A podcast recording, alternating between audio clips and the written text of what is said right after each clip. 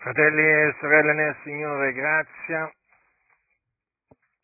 e pace a voi da Dio nostro Padre e da Gesù Cristo, il nostro Signore e Salvatore. Satana esiste. La scrittura, che è la parola di Dio, parla dell'esistenza di questo essere spirituale malvagio che è appunto Satana. Satana significa avversario, è chiamato anche dia, diavolo,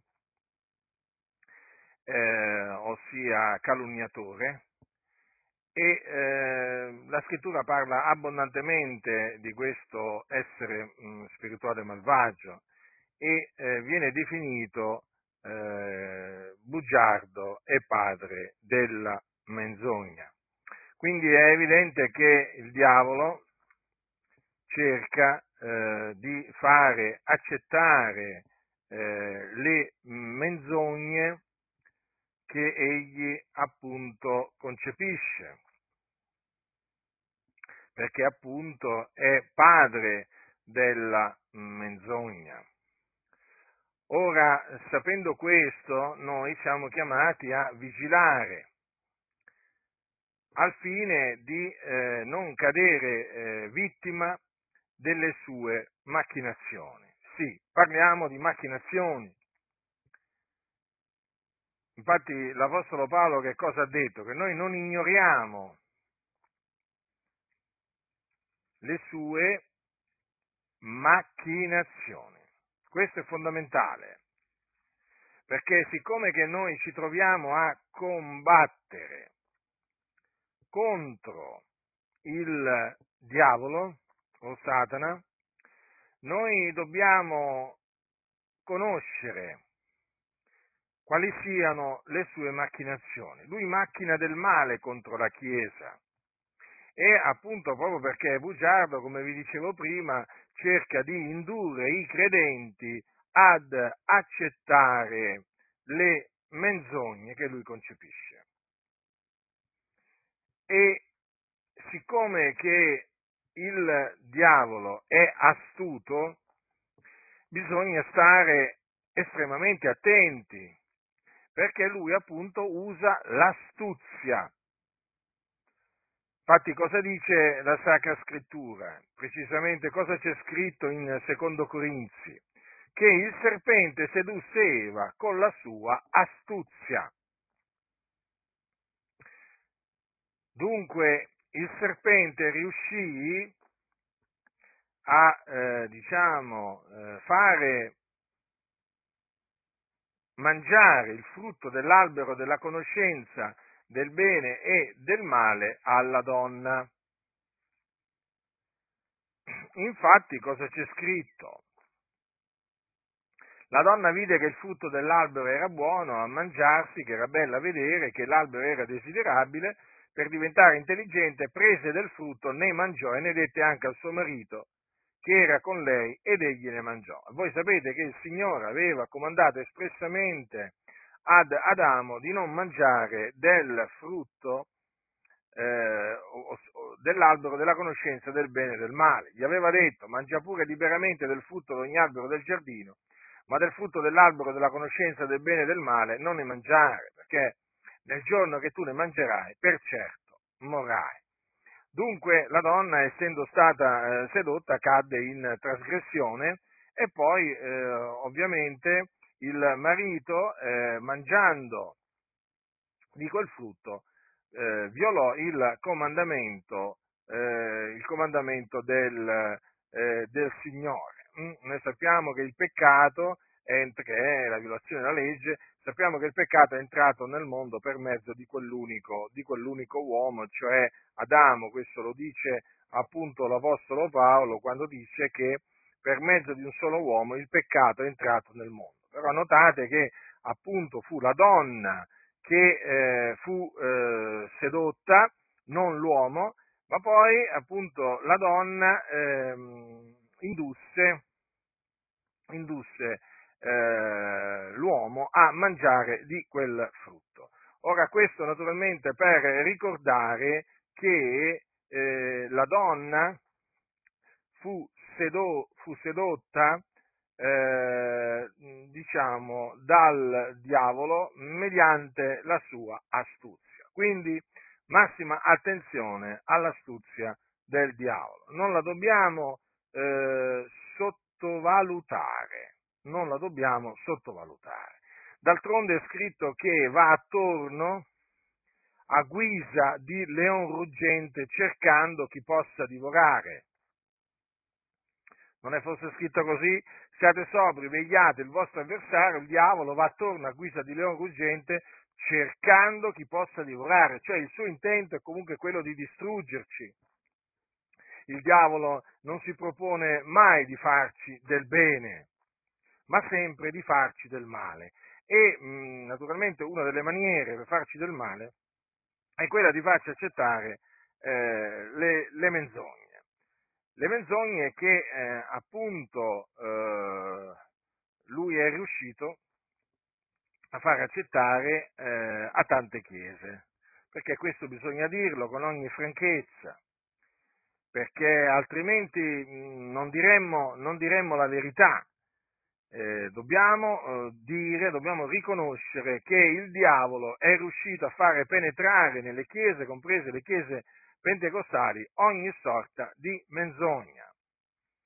Ed uno dei momenti in cui il diavolo fa entrare queste menzogne è il funerale, ossia quella cerimonia che viene, diciamo, eh, praticata eh, prima del seppellimento di un morto. Eh, generalmente eh, viene, viene, invitato qualcuno a eh, predicare per il funerale, ehm, vengono cantati alcuni, alcuni cantici, vengo, viene, ricordato il, diciamo, viene ricordato quello che ha detto o fatto il, um, colui che è morto e generalmente chiaramente eh, vengono fatti parlare i parenti più stretti come, come i figli, come i mariti o le mogli e così via. E il funerale è un momento particolare, per chi, per chi, è stato ad un funerale sa che il funerale è un momento particolare, un momento particolare in cui regna il dolore, perché eh, naturalmente eh, è morto qualcuno e eh, diciamo ci sono anime addolorate. Al funerale si piange, è normale piangere ai, ai funerali, e ehm, c'è, molta, c'è molta commozione è fuori di dubbio questo, è un momento effettivamente particolare. Ed è proprio in questo momento particolare che eh, il diavolo riesce a eh, far predicare delle eresie distruttive. La cosa, eh, la, cosa, sconcertante qual è? Che poi eh, chi eh, pubblicamente confuta queste eresie o comunque mette in guardia da queste eresie, viene additato come quello che non ha rispetto nemmeno per i morti. Perché si sa, eh, il funerale è un momento particolare, se tu confuti quello che di, eh, di falso viene detto durante un funerale, vieni accusato appunto poi di non avere rispetto nemmeno per i morti. Cioè, come dire, già non rispetti i vivi, ma anche i morti adesso rispetti, no?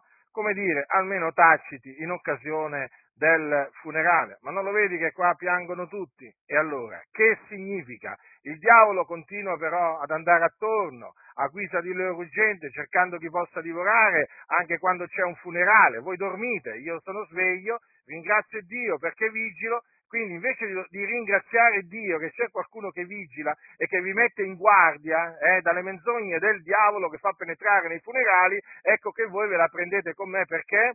Perché ho indicato che quella era una, una menzogna, una falsa dottrina, siamo sempre alle solite, siamo sempre punto da capo, la gente non comprende. Eh? O meglio, tanti cosiddetti cristiani evangelici non comprendono che l'avversario va attorno a guisa di loro gente cercando chi possa divorare anche nel corso di un funerale. Per loro sembra che il diavolo quando c'è il funerale vada in vacanza, sia se, diciamo, non lo so, eh, è assente. Praticamente il, fu- il diavolo quando c'è un funerale si isola, non, non cerca in nessuna maniera di, di, divorare la Chiesa, no, assolutamente, se ne va a passeggiare chissà da qualche parte, eh, a prendere una boccata d'aria, forse qualcuno dirà, no, ma il diavolo, ma che, ma veramente tu pensi che il diavolo durante un funerale cerchi un po' di fare qualcosa? Ma no, fratello, ma no, fratello, il Signore ci protegge, beh, il Signore ci protegge, sì, però qual è il discorso? Il discorso è che molti eh, fanno spazio al diavolo. C'è scritto anche non fate posto al diavolo. Non è che nella Bibbia c'è scritto che, eh, solamente che il Signore ci protegge da ogni male, c'è scritto anche non fate posto al diavolo. E molti hanno fatto spazio al diavolo, hanno fatto posto al diavolo, anche durante i funerali. E tuttora avviene così, tuttora avviene così. E quindi naturalmente questo, eh, voglio dire, per quanto riguarda chi confuta, è motivo, eh, motivo naturalmente da parte dei soliti, è motivo di fare gli scandalizzati, no? fanno gli scandalizzati, fanno gli adirati, eh, eh, come se uno avesse fatto chissà che cosa, cioè invece di prendersela con quelli che fanno spazio al diavolo durante il funerale, se la prendono con chi confuta le menzogne che vengono dette durante il funerale. Vergogna! Lo scandalo siete voi, lo scandalo lo fate voi, razza di ipocriti.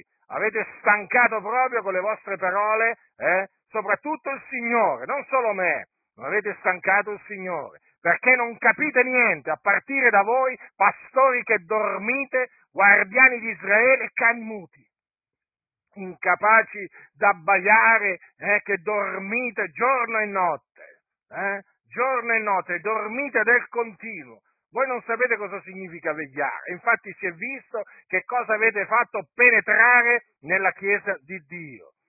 E dunque veniamo un po' ad alcune di queste false dottrine che si sentono, che si sentono, no, non è che io dico si sono sentite, no, no, si sentono, si sentono. Sono menzogne, eresie distruttive che si sentono appunto predicare da questi pulpiti eh, durante il funerale una delle eresie distruttive più, eh, diciamo, proclamate ai funerali è questa. Si dice del morto, naturalmente si parte dal presupposto che chi, chi è morto sia, sia, fosse un cristiano, eh, naturalmente. Eh? Stiamo parlando di funerali che avvengono in ambito, diciamo, cristiano. E allora ecco che si sente dire è tornato alla casa del padre. Ora, apparentemente questa dichiarazione voglio dire, eh, sembrerebbe innocua, hm?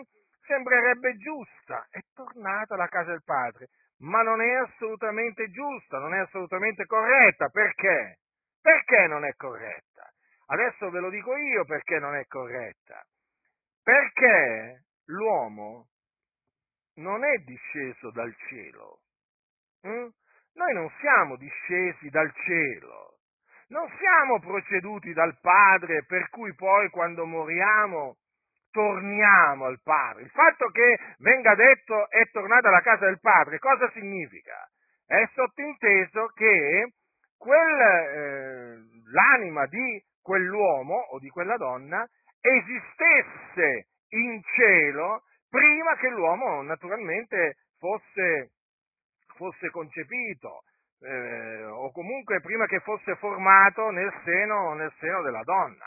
Quindi è tornata alla casa del padre, sottintende l'eresia della preesistenza delle anime, un'antica eresia che penetrò nella chiesa, nella chiesa di Dio molti, molti, molti secoli, molti secoli addietro. Eh? E che fu condannata dalla Chiesa. Però vedete, oggi queste dichiarazioni vengono fatte passare come se fossero bibliche, come se non ci fosse niente di male in esse, quando invece si tratta di eresie distruttive. Perché praticamente è tornato alla casa del padre, sottintende che quello è proceduto dalla casa del padre, è sceso dalla casa del padre sulla terra. Sì, sì, ha lasciato la casa del padre, è sceso sulla, eh, sulla terra praticamente l'anima sua eh, che esisteva in cielo si è andata a incarnare in un corpo umano e ha cominciato a vivere. Questo significa, nella pratica. Però pare che alcuni non ci prestino attenzione a tutto ciò. Allora io voglio che voi prestiate attenzione e la smettiate di dire di un credente, di un vero cristiano, che è tornata alla casa del Padre, perché non è tornata alla casa del Padre in quanto, in quanto non ha mai lasciato la casa del Padre. Non è mai sceso dalla casa del Padre ed è venuto sulla, sulla terra il, il, il credente. L'esistenza, l'esistenza eh, eh, la nostra esistenza ha iniziato, è iniziata eh, nel seno di nostra madre. Eh? La nostra esistenza non risale a, qua, a qualche tempo, eh, diciamo, eh, in cielo prima che noi fossimo formati da Dio nel seno di nostra madre. La preesistenza delle anime è una eresia. Ora, dato che è tornata alla casa del Padre, sottintende la preesistenza delle anime, questa espressione va abolita. Avete capito, pastori? La dovete abolire, la dovete condannare, la dovete rigettare. Non dovete dire assolutamente di un credente, di un figliolo di Dio che è morto in Cristo, quindi non dovete assolutamente dire è tornata alla casa del Padre, perché non è per niente tornato, in quanto non l'ha, non l'ha mai lasciata la casa del Padre. E allora, quello che dovete sapere in merito a questa eresia distruttiva del ritorno alla casa del padre è che è un'antica eresia gnostica. Gli gnostici furono un, un movimento eretico sorto praticamente ehm, già nel, nel, nel, primo secolo d.C. e che diciamo, per molti decenni si diffuse un po' per tutto, per tutto diciamo, l'impero. E lo gnosticismo, eh, lo fu combattuto dai vescovi delle, delle chiese, dai conduttori delle chiese, perché lo gnosticismo era un calderone di eresie distruttive. Tra queste eresie distruttive appunto c'era il ritorno nella casa del padre o il ritorno nel pleroma. Mm? Allora, per farvi capire, per farvi capire eh, che si tratta di un'espressione gnostica, vi dico questo. Allora, gli gnostici credevano che eh, l'uomo, eh, diciamo che gli gnostici ancora credono questo perché esistono ancora gnostici, esistono, esistono chiese gnostiche, gnostiche, esistono organizzazioni iniziatiche, società segrete, diciamo, che hanno come essenza l'agnosi, no? eh, quindi diciamo posso anche tranquillamente dire, credono gli gnostici. Per esempio i massoni sono gnostici, hm? cioè, perché l'essenza, il midollo eh, della, della, massoneria è l'agnosi. Allora adesso vi spiego brevemente che cosa implica dire tornate alla casa del padre perché ci si trova davanti a un'eresia gnostica. Allora, gli gnostici credono che l'uomo ha una scintilla divina al suo interno eh, questa scintilla divina si può tranquillamente chiamare anima.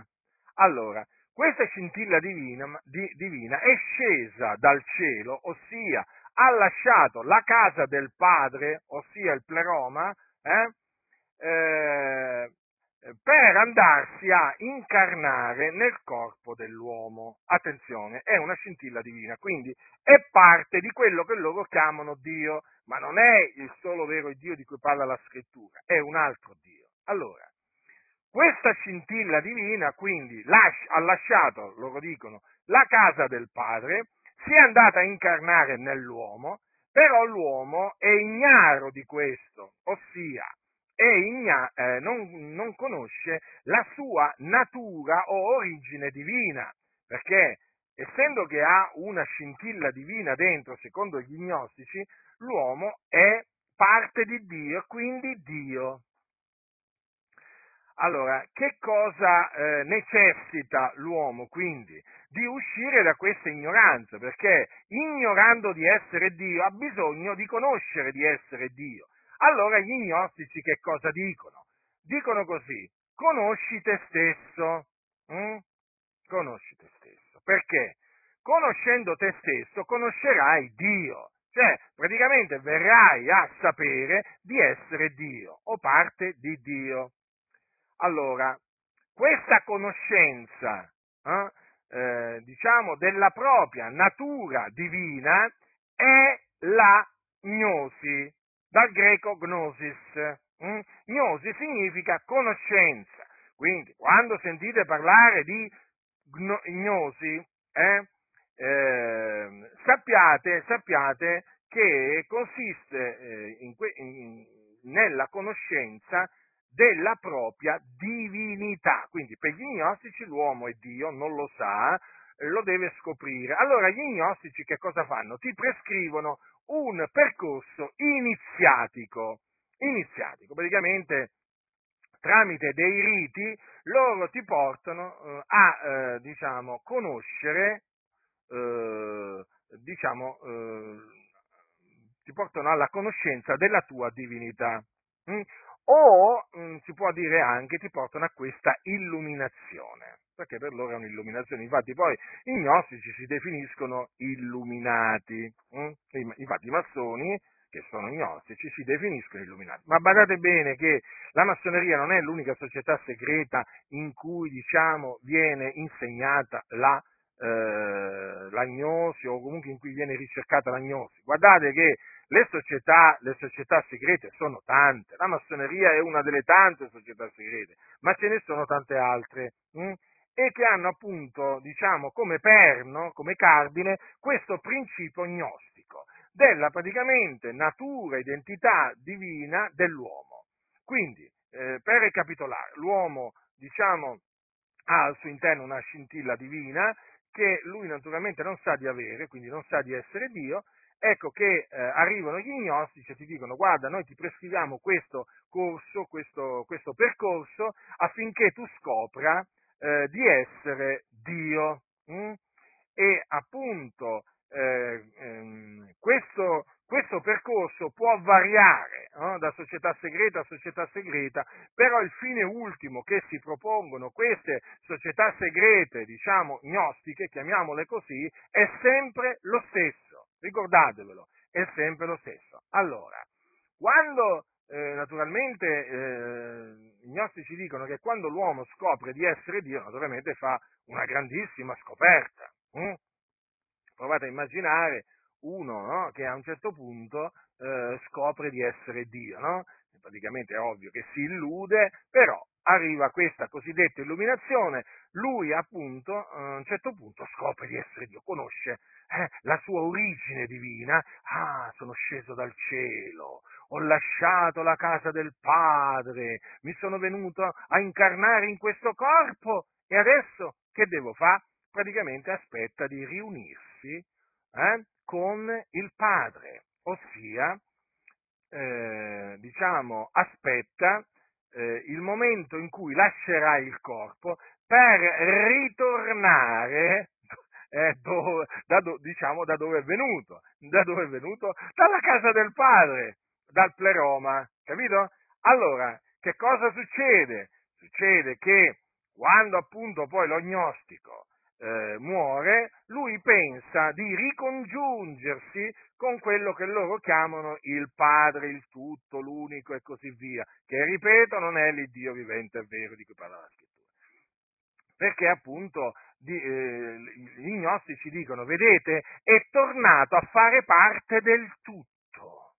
Quindi ecco perché parlano di ritorno nella casa del Padre, cioè la scintilla praticamente ritorna nel luogo da dove è scesa. Ecco perché tra gli gnostici si sente dire, appunto nel momento in cui de, de, muore uno dei loro, eh, tra questi eretici gnostici si sente dire è tornata la casa del Padre. Avete capito dunque che cosa comporta affermare in ambito cristiano è tornata la casa del Padre? Un sacco di eresie un sacco di eresie distruttive.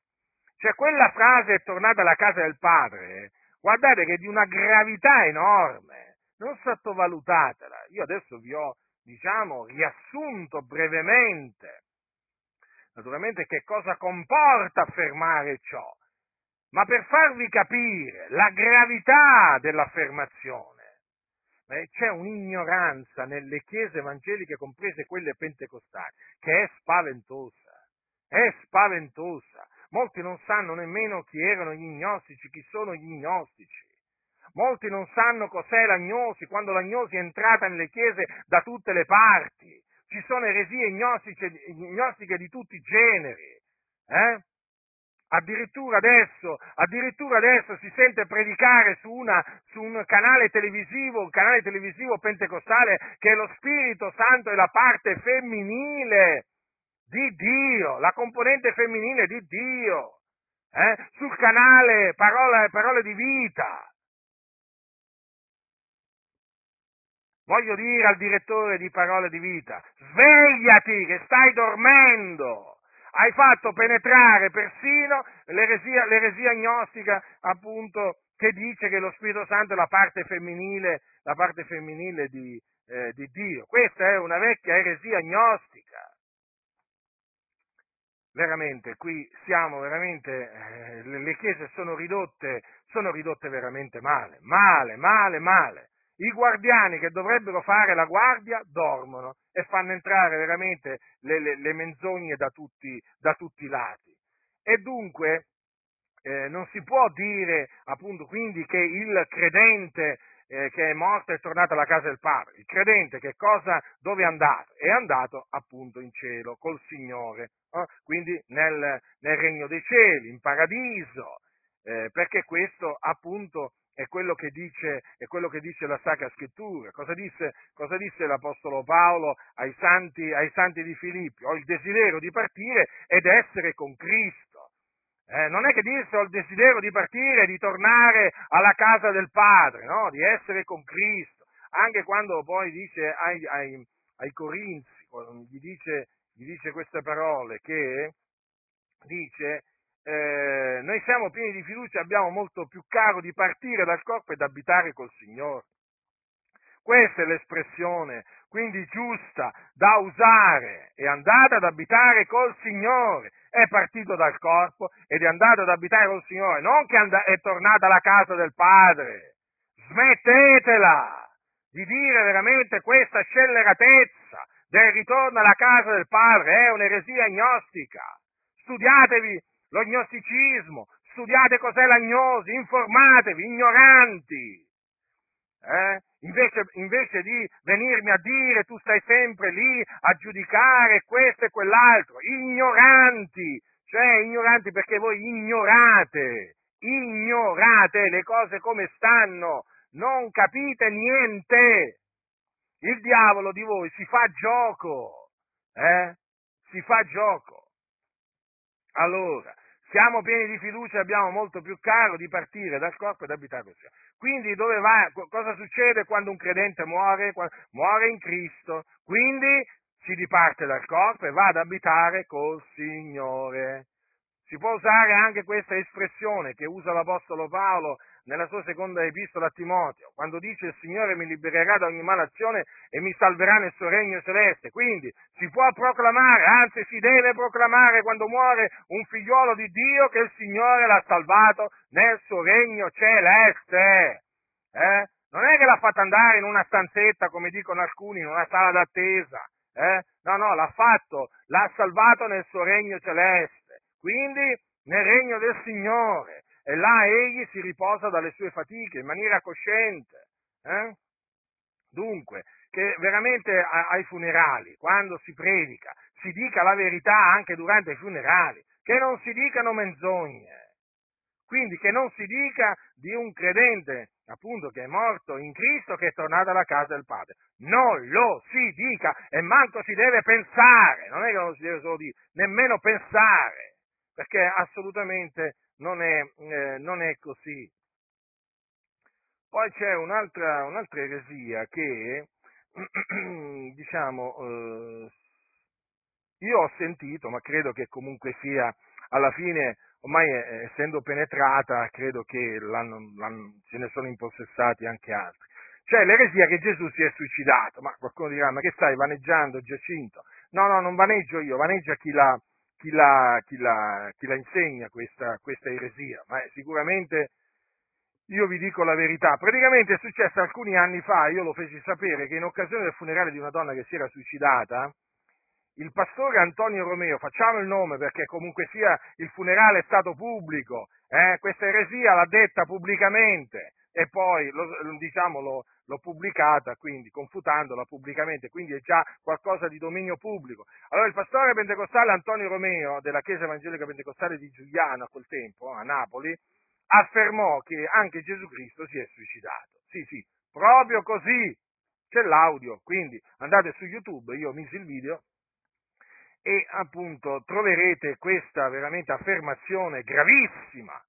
Praticamente le parole testuali furono queste non vi scandalizzate, anche Gesù si è suicidato. Cioè, io non mi dovrei scandalizzare, sentite, sentite, ma, vi, ma, ci rendiamo conto? Cioè, noi non ci dovremmo scandalizzare nel sentire dire che Gesù si è suicidato. Ma io dico, ma questa gente che ha, che ha i funerali arriva a dire, ai funerali di chi si è suicidato, arriva a dire che anche Gesù si è suicidato. Evidentemente la Bibbia non la legge e se la legge non la capisce, ma per forza. Ma dove mai nella Bibbia si dice che Gesù si è suicidato? Nella Sacra Scrittura si dice che Gesù è stato ucciso. È stato ucciso, non si è suicidato. Chi si suicida eh, si ammazza. Gesù non si è ammazzato. Gesù è stato ucciso e lui stesso lo aveva preannunziato. Da quell'ora Gesù cominciò a dichiarare ai suoi discepoli che doveva andare a Gerusalemme e soffrire molte cose dagli anziani, dai capi sacerdoti e dagli scribi ed essere ucciso e risuscitare il terzo giorno. E ancora, Gesù disse loro, cioè ai suoi discepoli, il figlio dell'uomo sta per essere dato nelle mani degli uomini e l'uccideranno e al terzo giorno risusciterà. Ma dico io, ma è ora veramente di cominciare a insegnare l'italiano nelle chiese? Qui veramente nelle chiese non solo deve essere insegnato, insegnato veramente eh, la dottrina di Dio, ma anche l'italiano. Anche l'italiano. Ma che cosa significa l'uccideranno? Che cosa significa che doveva essere ucciso? Che evidentemente qualcuno eh, l'avrebbe ucciso. E infatti Gesù è stato ucciso. E gli apostoli questo predicavano.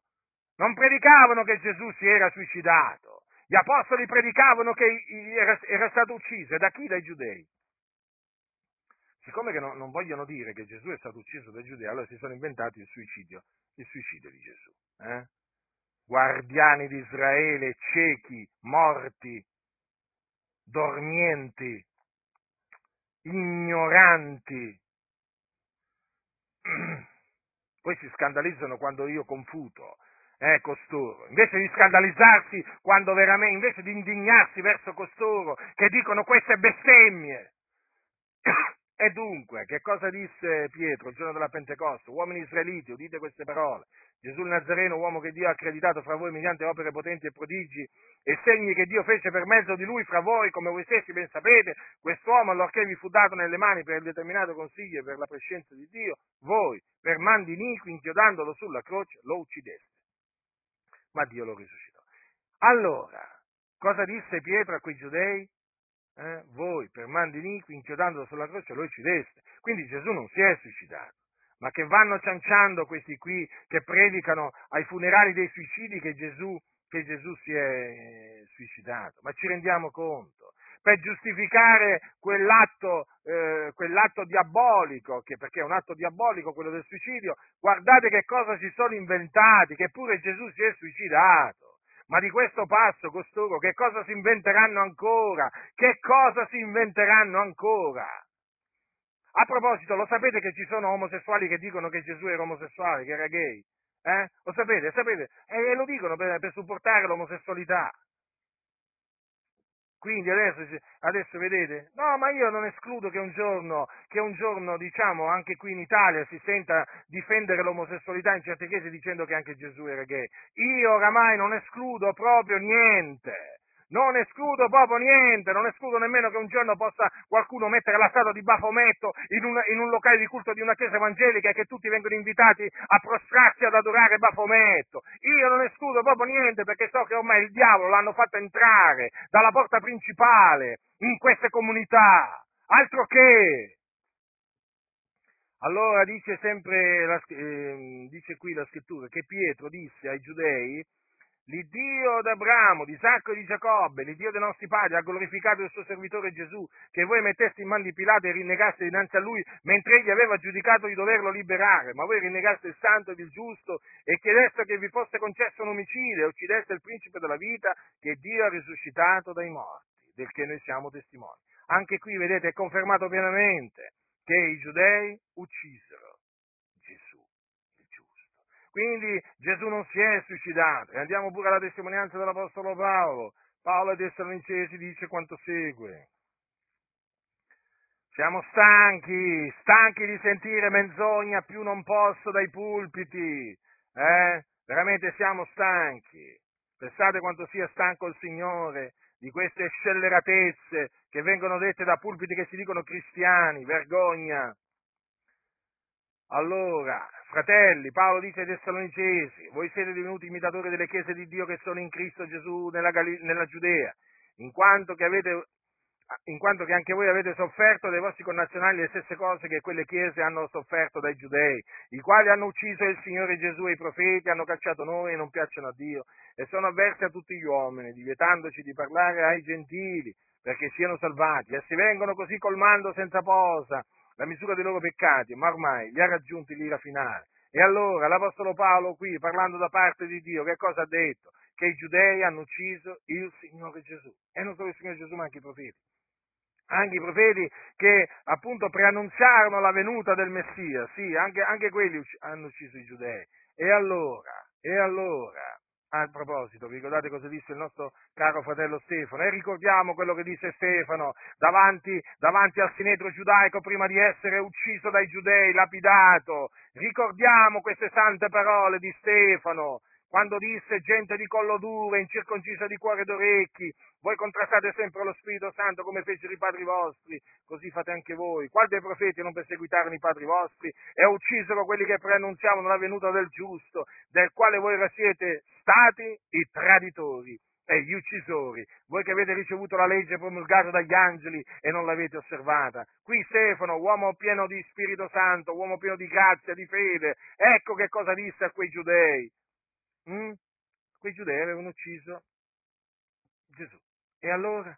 Dobbiamo sentire adesso che Gesù si è suicidato, ma ravvedetevi, ravvedetevi, voi che dite queste nefandezze, ravvedetevi, per certo non rimarrete impuniti. Ve lo dico chiaramente, l'Iddio vivente è vero, sa quando castigarvi, sa come retribuirvi per le vostre malvagie parole che pronunziate contro il Signore Gesù Cristo non la farete, non la farete franca, non scamperete, chi spaccia bugie non scamperà, non scamperà. E qui veramente c'è la gara a spacciare più, mh, mm, veramente le bugie proprio dai pulpiti. E oh, avviene, avviene pure, avviene pure quando ci sono i funerali. E già, perché deve essere, come vi ho detto prima, deve essere giustificato l'atto di un suicidio, ma i suicidi non vanno ad abitare col Signore. I suicidi sono degli omicidi e quindi vanno in perdizione. In perdizione! Ecco perché a te che magari stai pensando di suicidarti, a te magari ti è balenato il pensiero di suicidarti, magari per, voglio dire, a motivo di una malattia che ti ha preso o magari di una situazione difficile nella tua vita, non suicidarti, non ucciderti, non farlo perché se tu lo facessi te ne andresti subito all'inferno. La tua anima si dipartirebbe dal corpo e andrebbe all'inferno, nelle fiamme dell'inferno. Non credere a quelli che ti dicono che eh, smetterai di soffrire, perché tu comincerai a soffrire come mai hai sofferto nella tua vita, perché ti ritroverai nelle fiamme dell'inferno. È altro che è altro che sofferenza terrena, no, no, lì c'è una sofferenza che tu qui sulla terra nemmeno, imma- nemmeno immagini.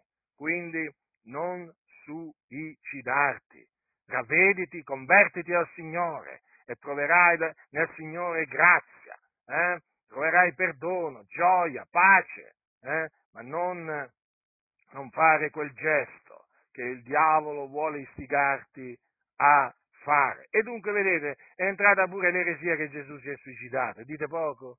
E dite poco? Vergogna! Eh? Invece di predicare l'Evangelo, predicano le menzogne del diavolo. E tutto questo per giustificare il suicidio. Peraltro i casi di suicidio sono in aumento nelle chiese. Eh, evidentemente tanti stanno facendo posto, hanno fatto posto al, al diavolo. E quindi bisogna veramente vigilare, resistere al diavolo, perché va attorno a guisa di loro gente cercando chi possa divulgare, ma c'è scritto anche, sottomettetevi dunque a Dio, resistete al diavolo ed egli fuggirà da voi. Resistete al diavolo ed egli fuggirà da voi. E queste cose vanno dette, lo so, vanno dette. Mi faccio altri nemici, come al solito, ma comunque sia. Meglio farsi nemici per, la, per avere detto la verità, eh? che per avere detto una menzogna. E poi l'importante è non perdere mai l'amicizia dell'Iddio vivente e vero. Io voglio rimanere amico di Dio fino alla fine dei miei giorni. Non mi interessa a me, cioè, non mi interessa a me se, se mi faccio tanti, tanti nemici. L'importante è che io non mi faccia nemico il Dio vivente e vero. Allora un'altra eresia distruttiva che praticamente viene eh, per lo più, per lo più eh, fatta capire. Hm? Beh, diciamo allora, ci sono casi in cui viene insegnata sia al funerale proclamata, però ci sono casi anche in cui non viene insegnata apertamente, però viene fatta capire. È quella che Dio salva tutti, salverà tutti. Alla fine cioè, tutti quelli che muoiono vanno, vanno in cielo. Hm?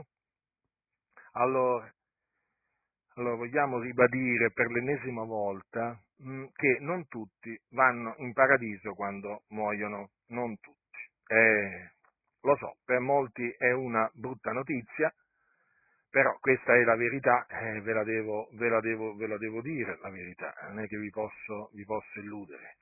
Mm? Guai a me se vi illudessi o vi, vi lusingassi. Allora, ascoltatemi, fratelli nel Signore, perché la cosa è di fondamentale importanza. Allora, generalmente a questi funerali ecumenici, eh, praticamente eh, in cielo vengono mandati tutti, ma tutti, eh? anche il peggior criminale viene mandato in cielo. Un posto in cielo anche per il peggiore criminale non manca mai. Eh? Cioè in cielo vengono mandati tutti. Ma voi avete mai sentito dire a un funerale che, que, che quel malvagio di cui tutti conoscevano le opere malvagie è andato all'inferno? Ma no, ma quando mai? Ma quando mai? Nessuno va all'inferno. Anzi, l'inferno è come se non esistesse, come se fosse vuoto. Mm? mentre l'Ades invece riceve del continuo le anime di coloro che muoiono nei loro peccati. Allora vogliamo ribadire questo che nel, nel libro dell'Apocalisse, al capitolo 21, versetto, versetto 7 e versetto 8, dice così, chi vince erediterà queste cose, io gli sarò Dio degli sarà figliuolo, ma quanto è codardi, agli increduli, agli abominevoli, agli omicidi e ai fornicatori agli stregoni, agli idolatri, a tutti i bugiardi, la loro parte sarà nello stagno ardente di fuoco e di zolfo, che è la morte seconda. Andiamo poi anche in Primo Corinzi, eh, al capitolo 6, dove Paolo dice, non sapete voi che gli ingiusti non erediteranno il regno di Dio? Non vi illudete, né i fornicatori, né gli idolatri, né gli adulteri, né gli effeminati, né i sodomiti, né i ladri, né gli avari, né gli ubriachi, né gli oltraggiatori, né i rapaci erederanno il regno di Dio. Allora, le cose sono chiare non tutti erediteranno il regno di Dio. Eh? Allora, ehm, tutti costoro che appunto eh, vengono menzionati qua, sia nell'Apocalisse che in Primo Corinzi, tutti costoro dico, eh, parlo di loro mentre sono in vita, mh? Hm? allora chi appartiene a queste diciamo, due liste, mh? Hm? che poi ne potremmo fare una, allora, chiunque appartiene a una di queste categorie è sulla via della perdizione e si chiama così. Eh, si chiama così perché su questa via ci sono coloro che sono sotto il peccato e sono diretti, diciamo, nell'Ades.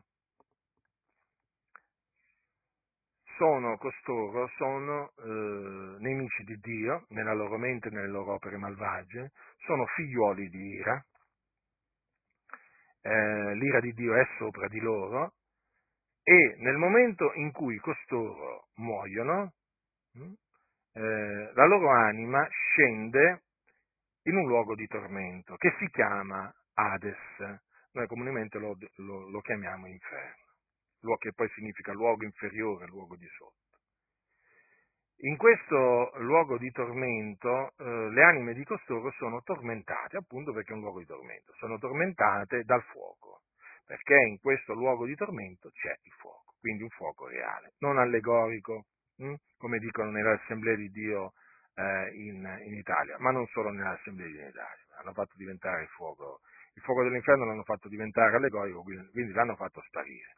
Hm? Ci sono poi quelli che hanno fatto sparire proprio addirittura l'inferno, e comunque, per far sparire l'inferno prima si comincia prima dal fuoco, prima si fa sparire il fuoco, poi si fa sparire l'inferno.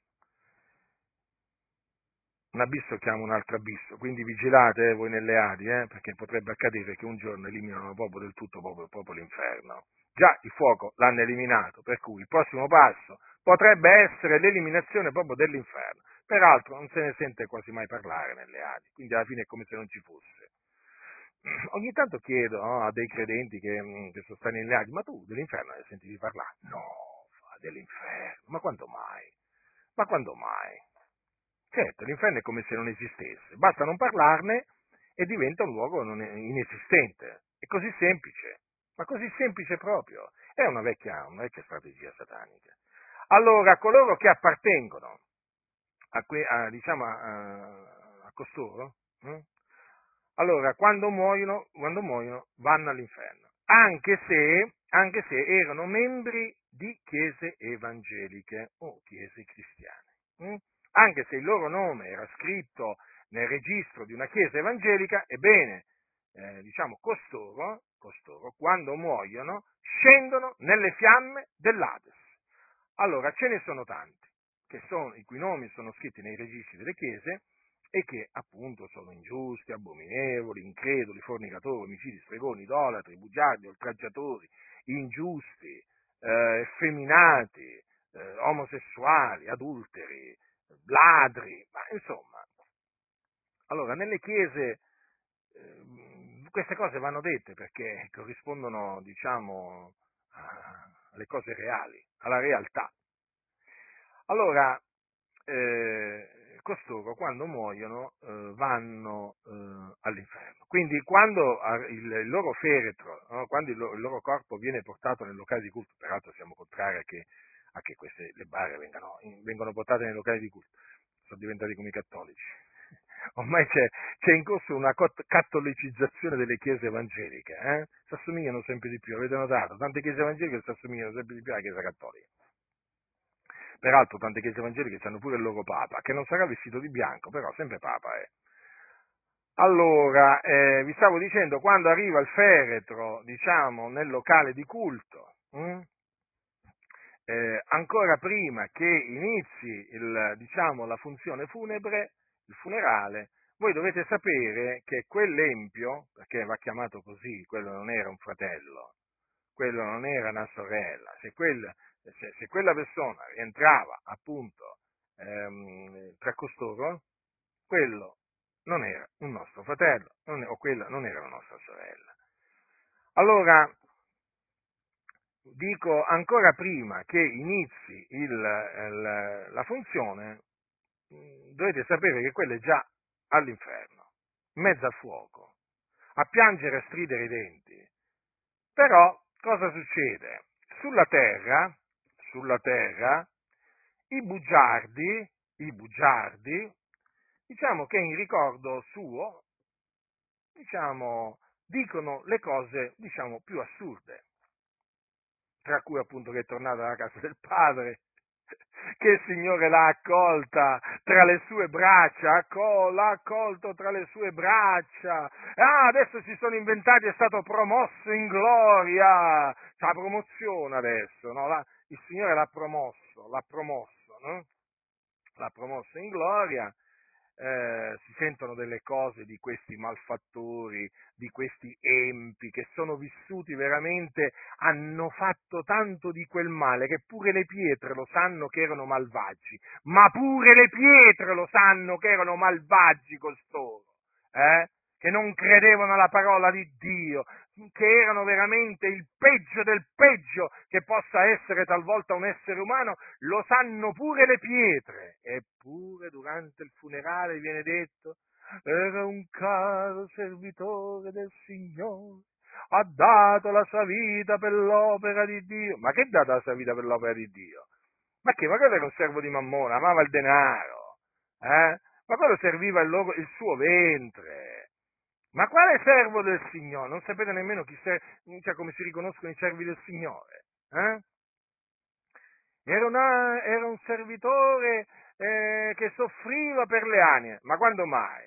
Ma quando mai che soffriva per le anime? Ha fatto soffrire le anime. Non soffriva per le anime.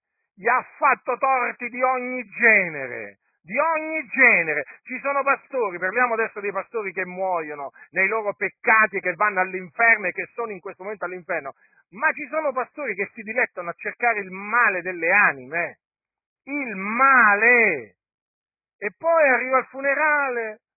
Ah, era un uomo eccezionale, un uomo umile, un uomo buono, addirittura lo paragonano all'Apostolo Paolo, ma delle cose che si sentono, proprio veramente, mm, cioè la pelle, la pelle mi, mi si accappona la pelle a sentir parlare dei, dei, dei malfattori che sono morti e sono andati all'inferno come se fossero stati veramente dei servi di Dio, non avevano assolutamente niente dei servi del Signore. Però che cosa succede? Siccome che i funerali glieli fanno altri malfattori come loro, praticamente si elogiano. Avete capito come funzionano le cose? Funzionano proprio così. Il malfattore di turno che va dietro il pulpito, perché quello è un malfattore, eh, che appunto ama e pratica la menzogna, dirà menzogne del suo amico malfattore o fratello massone malfattore. Hm? Perché poi c'è anche questo. Eh, funerali, ai funerali eh, ci sono massoni. Hm. Quando muore un massone, un pastore evangelico massone, ma voi cosa pensate? Il funerale, chi è, chi è che predicherà quel funerale? Sicuramente un massone. E come parlerà il massone del suo fratello massone che è morto? E che è entrato secondo lui nella gran loggia celeste? Ne parlerà benissimo. Uh, gli elogi che veramente fioccheranno proprio. Hm? Però quell'uomo è all'inferno. Eh sì, la parola di Dio è verità, la parola di costoro invece è menzogna. Non credete a costoro, credete a quello che dice la parola di Dio, altrimenti vi illuderete. Vedete, l'Apostolo Paolo diceva nessuno si inganni. Mm? Diceva nessuno si inganni, diceva non vi illudete. Oh, eppure avete notato quanti si ingannano? Avete notato quanti si illudono? È così. E quindi alla fine in questa maniera viene propagata l'idea che Dio alla fine salva tutti. Ma perché? È semplice il discorso. Ma se il Signore salva i bugiardi nel suo regno celeste, salva i fornicatori, gli adulteri, gli ingiusti, gli idolatri, gli avari, i rapaci, eh? gli effeminati, gli omosessuali, gli omicidi, gli stregoni, ma è evidente che il Signore salva tutti non ve lo dicono, però ve lo fanno capire. E quindi c'è questa idea appunto che nessuno va all'inferno, tutti in paradiso, tutti dal primo all'ultimo, sono diventati come i cattolici. Hm? Sono diventati come i cattolici, molti pastori, come i preti, come tanti preti, tanti pastori evangelici sono come tanti preti. Eh? Che quando arriva il giorno del funerale invocano la misericordia di Dio affinché riceva nel suo regno, ha capito? Il malfattore di turno. Ma i malfattori, i peccatori, quando muoiono, vanno all'inferno, all'inferno. Un'altra cosa, si sta diffondendo l'idea, la, la pratica di parlare ai morti. Mm? Ci mancava ci mancava proprio anche questa pratica, proprio, cioè qui veramente si stanno a moltiplicare le pratiche antibibliche, eh? che poi che poi vengono praticate queste cose da quelli che hanno sempre detto non oltre quello che sta scritto, fratelli. Cioè, come non oltre? Cioè, qui altro che, qui vanno oltre quello che sta scritto. Ma dove sta scritto nella Bibbia eh, di parlare ai morti? Eh? Cioè, dove sta scritto che diciamo, uno eh, diciamo, può rivolgersi al cadavere eh, di, di, di, un, di, un, amico suo, di, un suo parente, un conoscente che è dentro la bara. Cioè, ma me lo volete dire? Eh? Ve lo volete dire dove sta scritto nella Bibbia che uno proprio si mette a salutare, si mette a salutare il morto? Eh? Ma voglio dire, io so che la pace si dà ai vivi, non è che si dà ai morti. Però a quanto pare ci sono quelli che salutano con la pace anche i morti. Evidentemente pensano che il morto li ascolti. Non vi pare? Non vi pare? Ma evidentemente, eh, evidentemente questi la Sacra Scrittura non la leggono e se la leggono ignorano quello che sta scritto. Eh? Io so che eh, pace a te o pace a voi si deve dire solamente a coloro che sono in vita, hm? non, ai, eh, non, ai, cadaveri. Eh? eh? ma come si fa? Ma come si fa a salutare un cadavere? Ma come si fa? Ah, mi vengono a dire, eh, ma si è commosso, si è commosso, era nel dolore, voleva ricordare un amico. E che un amico si ricorda così, salutandolo, eh? Ma come si fa a pensare a una cosa del genere? Si giustifica adesso pure un saluto al morto. Ma di questo passo, ma dove, dove andranno a finire costoro? Fra poco pregheranno pure per i morti? Pregheranno pure per i morti? Vabbè, diranno, vabbè, che male fa? Male non gli può fare. Sì, ma non si può pregare per i morti, si deve pregare per i vivi. E poi cosa faranno? Pregheranno i morti? Dal saluto passeranno alla preghiera? Eh? Ora pro nobis? Eh? Passeranno alla preghiera rivolta ai morti come fanno i cattolici romani? Eh beh, che, cosa che cosa ci sarebbe da meravigliarsi? Un po' di lievito fa lievitare tutta la pasta. E, quindi praticamente in un futuro non sappiamo se non sappiamo quando, ma potremmo cominciare a, sen- a-, a sentire, eh, se non le sentirò io, magari le sentirà qualcun altro, preghiere rivolte ai morti. Sì, perché no? Tanto. Se lo fa la Chiesa Cattolica Romana, lo possono fare pure anche delle Chiese Evangeliche. Allora, fratelli del Signore, state molto attenti perché stanno succedendo delle cose veramente orripilanti, eh? Stanno veramente succedendo cose orripilanti. E vi ripeto, il momento, diciamo, uno dei momenti in cui eh, eresie distruttive, pratiche non bibliche vengono, vengono, introdotte o vengono dette e praticate proprio il giorno del funerale. Ah, poi c'è una cosa, eh, quando dicono, questa cosa non la sopporto, anche questo non la sopporto, quando dicono al funerale c'è una, un nuovo angelo in cielo. Come c'è un nuovo angelo in cielo? Un nuovo angelo in cielo. Ma perché? L'uomo quando muore che diventa un angelo? Eh sì, per alcuni è diventato un angelo. Mm? E cominciano a dire da lassù eh, ci guarda, da lassù ci ascolta, da lassù ci guida e così via. Ma dove mai queste cose si leggono nella Bibbia? Non esistono, non esistono. I morti non sanno nulla, quindi non ci ascoltano e non ci vedono salutarli è qualcosa di inutile e anche di ridicolo, perché vedere veramente, veramente vedere qualcuno che saluta un morto, veramente fa sorridere, eh, obiettivamente. Quindi eh, i morti, i cadaveri non si, eh, non si salutano, non si pregano eh, e nemmeno si prega, si prega per loro. Mm?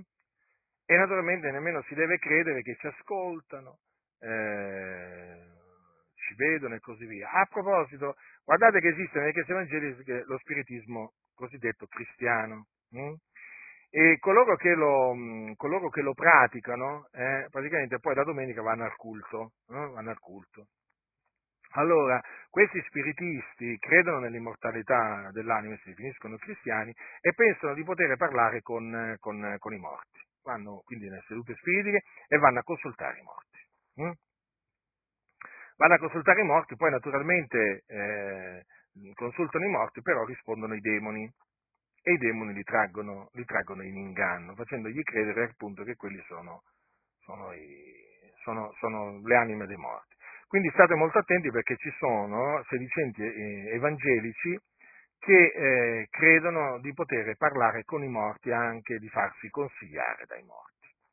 State molto attenti perché nelle chiese evangeliche è entrato di tutto, pure lo spiritismo. Condannate lo spiritismo pubblicamente, eh, senza, eh, diciamo, senza pensarci due volte, come si suol dire, eh, fatelo con ogni franchezza, perché ci sono in mezzo alle chiese spiritisti. Mm? Avete capito?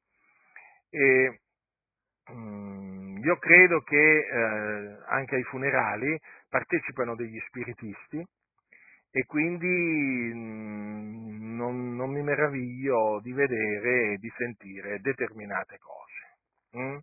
Ricordatevi che nella massoneria eh, vengono, vengono diciamo, eh, invocati spiriti dei defunti. Mm? Ricordatevelo questo, ricordatevi che nella massoneria credono anche nella reincarnazione. Mm? Ricordatevele queste cose, ricordatevele queste cose, che nella massoneria credono appunto nella comunicazione con i morti. Mm? Quindi, siccome che in mezzo alle chiese evangeliche ci sono tanti massoni, mm, soprattutto tra i pastori, state molto attenti, state molto attenti perché praticamente eh, di soppiatto vengono introdotte idee o concetti spiritici, eh, cioè dello spiritismo. Massima vigilanza, fratelli, eh, fratelli del Signore. Quindi, per quanto riguarda appunto, per tornare brevemente al Dio, Dio salverà tutti, è chiaro, ve l'ho detto chiaramente, il Dio non salverà tutti. Mm, saranno salvati nel suo regno celeste coloro eh, vengono salvati nel suo regno celeste solo coloro che muoiono in Cristo. Tutti gli altri, appunto, quelli che muoiono i loro peccati, vanno all'inferno. Quindi non vi fate ingannare da questi elogi sperticati che si sentono appunto ripetere in, me, in, diciamo, in merito a malfattori proprio, ma proprio evangelici. Io li chiamo i malfattori evangelici perché erano malfattori e sono morti malfattori e quindi sono andati al loro luogo in perdizione. Quindi non vi fate ingannare, fratelli del Signore, eh, da, queste, da costoro che appunto eh, dicono, eh, diciamo queste, insegnano queste eresie distruttive, che dicono queste cose ai funerali. Naturalmente, anche, quando anche non le dicessero durante, eh, durante i funerali, sappiate che queste, eh, queste falsità rimangono sempre eh, falsità, a prescindere il luogo e il contesto in cui vengono insegnati. Quindi nessuno vi seduca con vani ragionamenti, state attaccati alla parola del Signore. La grazia del Signore nostro Gesù Cristo sia con tutti coloro che lo amano con purità incorrotta. Amen.